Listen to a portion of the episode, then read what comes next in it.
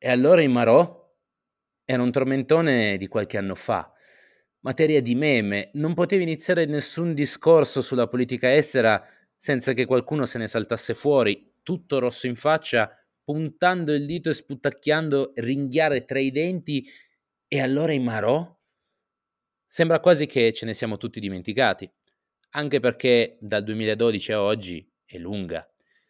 Sono cambiati i governi, i ministri e le passioni politiche, anche se i più grandi promotori di questa frase sono sempre lì, ma hanno semplicemente spostato l'attenzione su argomenti più attuali, diciamo.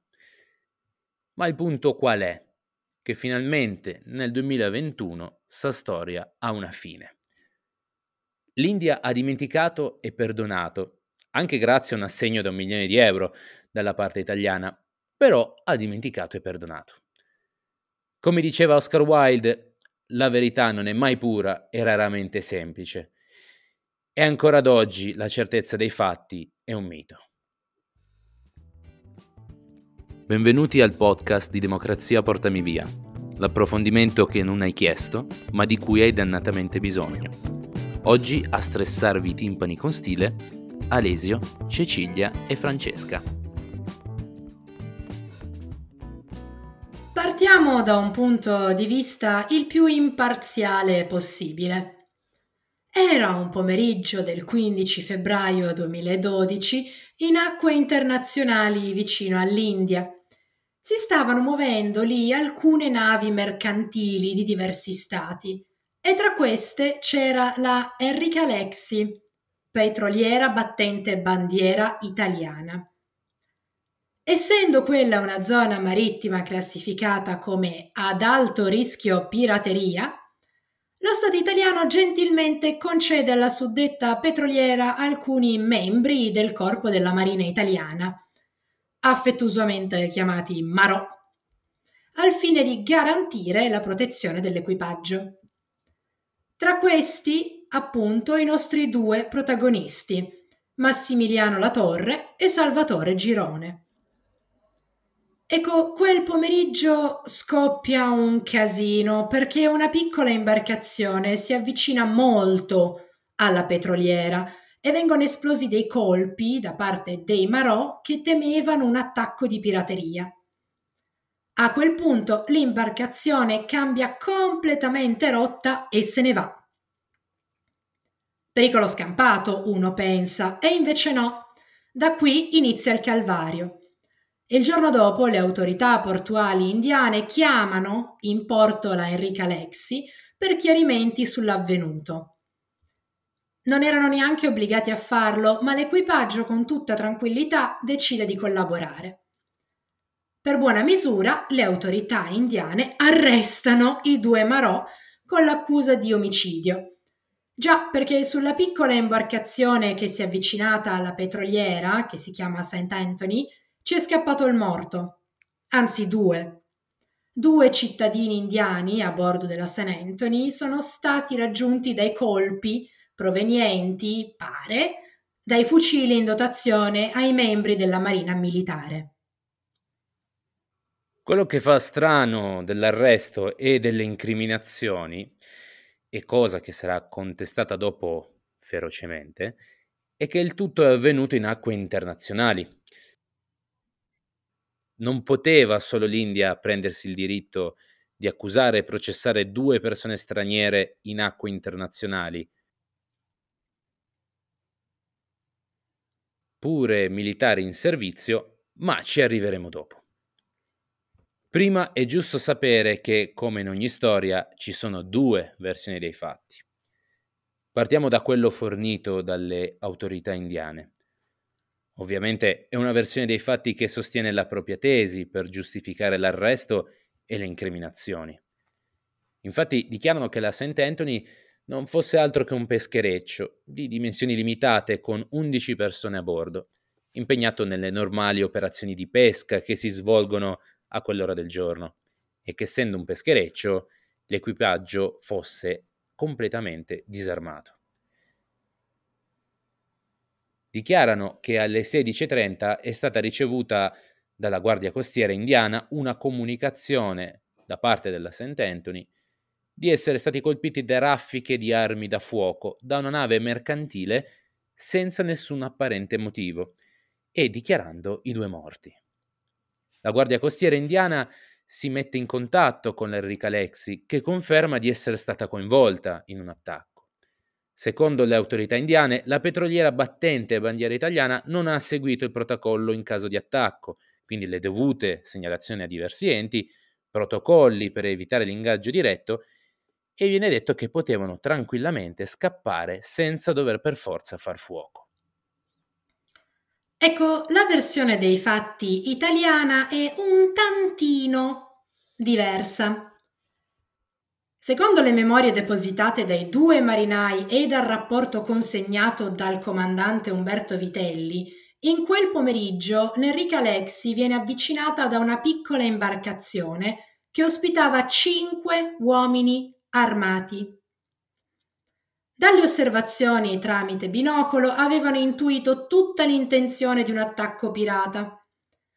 Una delle grandi discrepanze con la dichiarazione indiana è che il comandante della nave ha messo in atto tutti i protocolli del caso. Segnali luminosi e sonori di allarme, mandato segnalazione alle autorità internazionali e indiane dell'imminente attacco, e avvisato la compagnia armatrice in modo che anche la magistratura italiana fosse al corrente. Dopo che il tentativo di dissuasione con i segnali di allarme è fallito, sono intervenuti i sei marinai a bordo, che secondo le regole di ingaggio hanno provveduto a mettere in atto una serie di azioni dissuasive fino ad arrivare al culmine di sparare tre serie di colpi in acqua per spaventare l'equipaggio dell'imbarcazione, cosa in cui hanno avuto successo e infatti la St. Anthony cambia rotta e se ne va. Poco dopo vengono contattati via radio dalle autorità indiane per fornire chiarimenti e volendo collaborare con le autorità antipirateria, il comandante della petroliera accetta di attraccare in India ma appena scendono gli viene comunicata l'apertura dell'indagine, il sequestro della nave e l'arresto dei due marinai con l'accusa di omicidio. Piccolo inciso. In India c'è la pena di morte. E qui inizia un lungo periodo di otto anni tra lungaggini burocratiche, dimostrazioni di forza a tratti patetiche, trattative andate in fumo in maniera spettacolare che effettivamente hanno rappresentato un calvario per Massimiliano Latorre e Salvatore Girone. Perché si sono ritrovati sballottati tra India e Italia con la costante minaccia di soffrire la pena capitale e mettendo da parte per un attimo i fatti, hanno sofferto gli effetti di una politica estera italiana molto, ma molto morbida. Ma mettiamo in chiaro un punto importante di cui abbiamo accennato prima. L'India non aveva il diritto di arrestare i due marinai in quanto la vicenda si è svolta in acque internazionali. La torre e Girone si trovavano su una nave battente bandiera italiana, che detta brutta rappresenta un'estensione del territorio dello Stato italiano.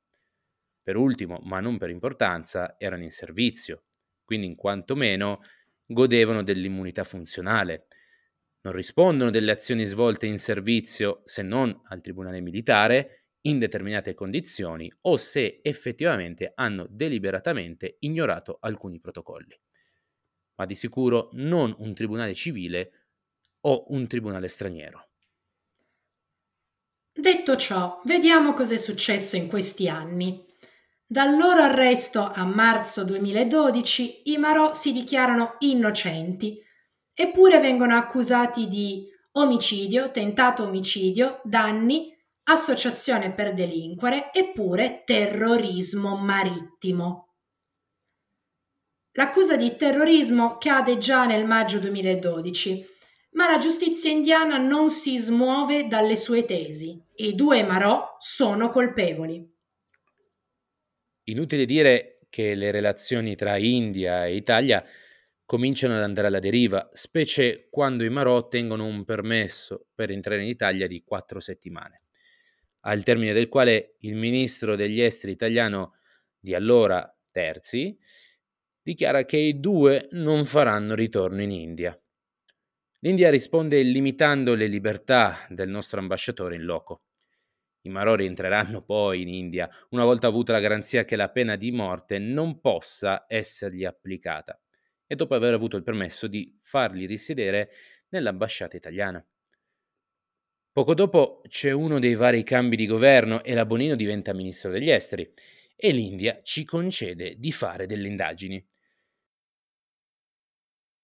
Ci sono stati più ministri degli esteri che sono passati avanti nel caso di Girone e La Torre. Terzi, Bonino, Mogherini, Gentiloni, Alfano, Moavero Milanesi e pure Gigino Di Maio.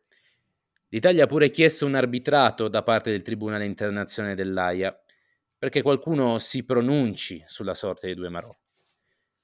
Ci siamo pure rivolti alla Corte internazionale del diritto del mare ad Amburgo per sentirci dire che l'Italia e India dovevano aspettare l'arbitrato e sospendere tutte le iniziative contingenti.